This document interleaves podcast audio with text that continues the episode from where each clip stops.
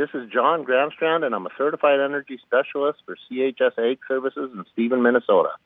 We're pleased to bring you this update from the Red River Farm Network. CHS Ag Services, providing solutions for your success. Good morning, Farm News on the Red River Farm Network. I'm Don Wick with Randy Koenen in studio. We'll have reports from Tyler Donaldson and Whitney Pittman as well.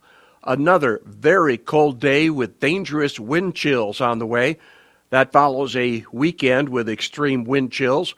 Gladstone, which is east of Dickinson, North Dakota, reported a wind chill reading of 71 degrees below zero over the weekend. Temps should slowly improve this week, with most areas moving above zero by midweek. Congressional leaders took steps over the weekend to avoid a government shutdown. This deal calls for another continuing resolution to fund parts of the government, including USDA, until March 1st. The rest of the agencies would have enough money to operate until March 8th. Senate Majority Leader Chuck Schumer said it'll take bipartisan cooperation in both chambers of Congress to pass the CR and send it to the president's desk before Friday's deadline.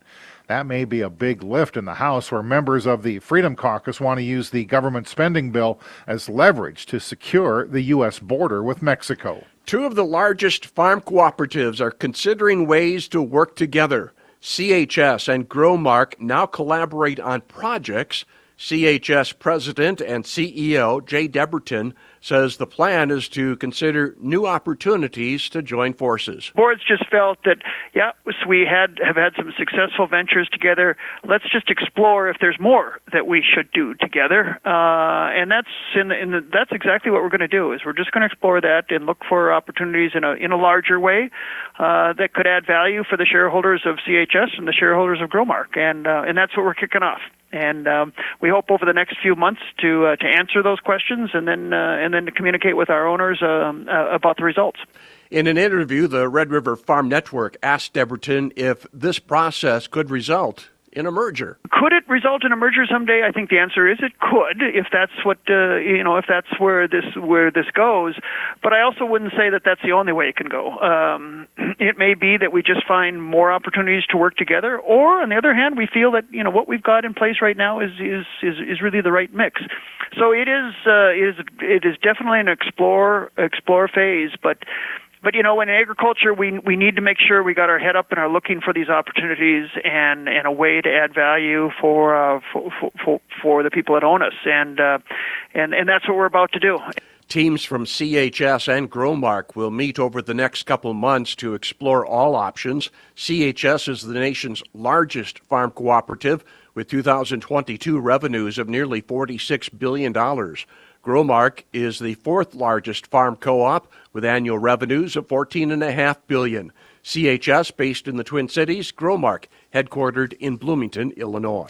Following a set of bearish USDA numbers on Friday, commodity and ingredient hedging account executive Josh Pankratz says markets will look once again to the South American crop and growing season for news. Over the course of the next few months, it's still going to be following that South American crop right? We're going to be still seeing Brazil and Argentina uh, reach the points where they're you know harvesting their beans. Um, in in Brazil, in particular, where you can see that where you see a lot of double crop co- uh, corn, and they have you know about eighty per, excuse me seventy to eighty percent of their total corn production comes after soybeans. That's oftentimes uh, a potential for uh, market movement depending on how that growing season goes.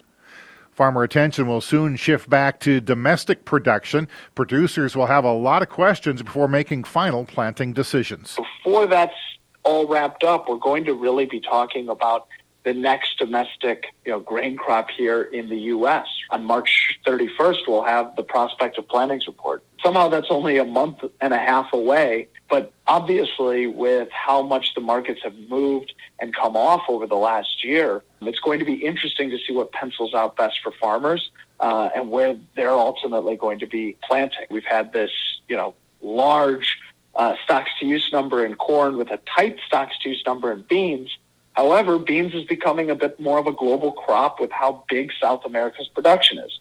Winter wheat seedings down more than 6% from last year. USDA chief economist says last year's uptick was due to very high prices. I think what we've observed in the United States and around the world is, is we've kind of had a bounce back in supply, and maybe producers are thinking about uh, returning to some other crop. This is the Red River Farm Network. Monday Farm News on the Red River Farm Network. Houthi rebels fired a missile toward an American warship yesterday but the United States was able to shoot it down. The pirates have been attacking commercial shipping on the Red Sea, preventing commerce through the Suez Canal. As a result, more than 2,000 commercial ships have been rerouted around the southern tip of Africa to avoid the Red Sea. This has been the first skirmish since the U.S. and coalition forces hit targets in Yemen used by the Houthi rebels.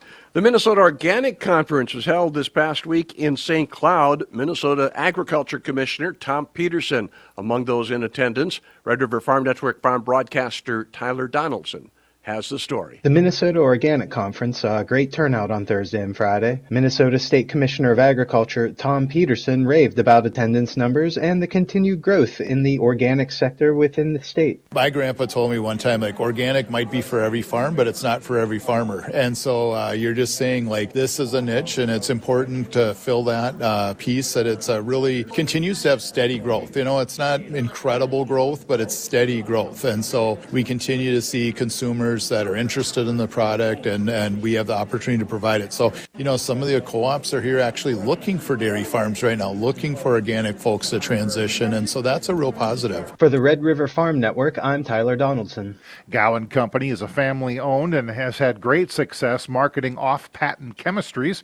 Idaho sales representative Scott Curbs says Gowan is now moving beyond the off patent chemistries. So these are discovery chemistries. Um, we're not really a discovery company on AIs. We'd rather purchase them from somebody that can that is a uh, discovery company, like the big boys, um, and then we'll take those and go. So the first time ever, um, we've taken some products that are um, numbered compounds, just discovered, and we're doing all the development and bringing them into the market, which is the first time we haven't done that ever. And the potato industry continues to be a major focus. One of our biggest crops, obviously for me, is potatoes. We've got a tremendous portfolio in there. Uh, Sonalan being the herbicide in there, Eptam. Um, we sell some Imidan. Our biggest product in there is obviously Eptam, and then uh, we have a product called Zing, fungicide, very broad spectrum. Um, picks up early blight, late blight, black dot, botrytis. Very good product. Um, and I, that's one of my favorite ones to, to deal with because it, what we say it does, it does. And there's no way around it. I mean, it's a very, very good product.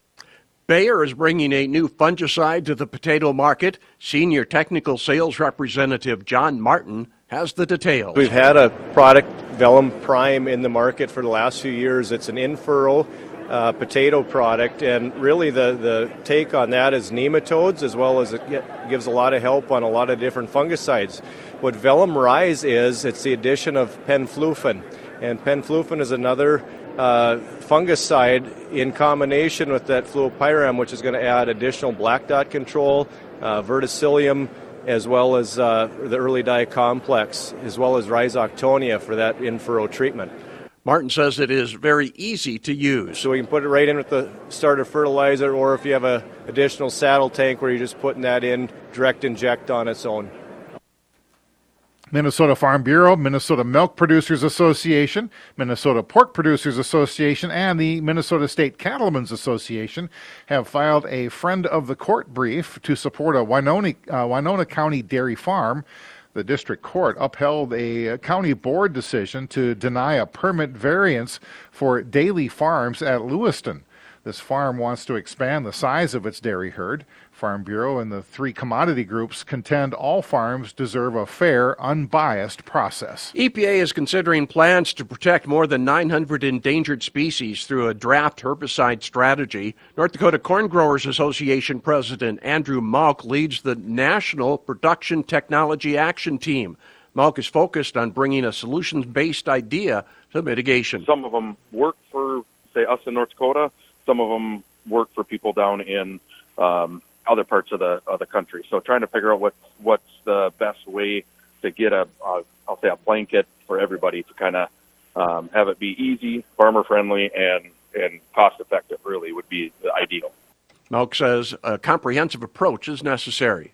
Maybe we can reduce those map sizes by 80 or 90 percent to get down to the critical habitat where these species actually are at, so we can protect them, um, and not necessarily just do a blanket one size fits all. Because that doesn't work for for the American farmer on on a whole scale. This is the Red River Farm Network.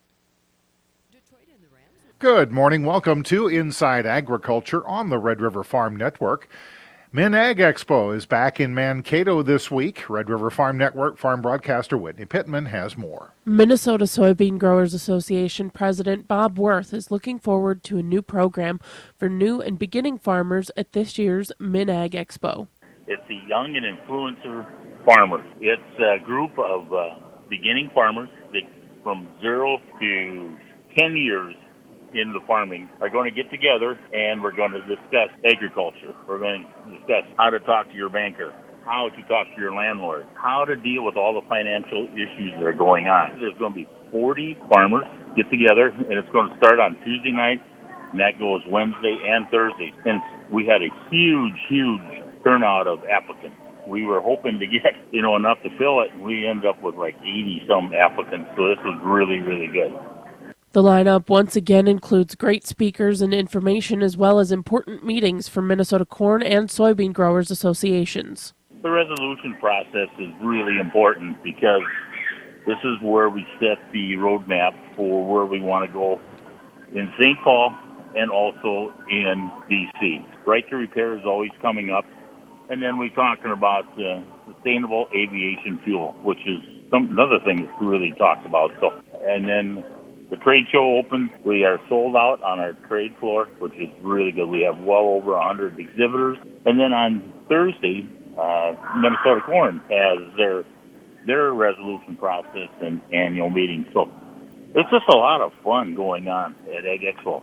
MinAg Expo takes place this Wednesday and Thursday in Mankato. Reporting agriculture's business, I'm Whitney Pittman on the Red River Farm Network. USDA is awarding $19 million in grants to increase the availability of renewable fuels in 22 states. The next application deadline for the Higher Blends Infrastructure Incentive Program is at the end of March. Minnesota Farm Bureau had a capacity crowd for its first ever Urban Agriculture Conference Saturday in St. Paul. The issues addressed include access to land, water usage, and the availability of grants and funding assistance. Markets are closed today for the Martin Luther King Jr. holiday, the futures markets anyway. Uh, certainly will be some cash trade happening. As we look to Friday's grain market, we did see Minneapolis wheat uh, fraction to a penny lower, the March contract down a half cent. The Chicago wheat down seven and three quarters. The corn market uh, for March down ten and three quarter cents, and March soybeans twelve twenty four and a quarter down twelve and a quarter. Of course, Friday we had a crop report. A lot of numbers out from USDA Friday, and a rather bearish reaction in the uh, marketplace. North Dakota Grain Dealers Association has their annual conference, their convention and trade show. That's going on in Fargo. Uh, that will be continuing tomorrow with the board meetings and such as well. Tomorrow's the Wild World of Weeds workshop in Fargo. They're going to have a, a variety of speakers from across the, the country and beyond, really involved in that. And in uh, uh, Brandon, it's the Ag Days, Manitoba Ag Days, their three day trade show starting tomorrow. Have a great day. This is the Red River Farm Network.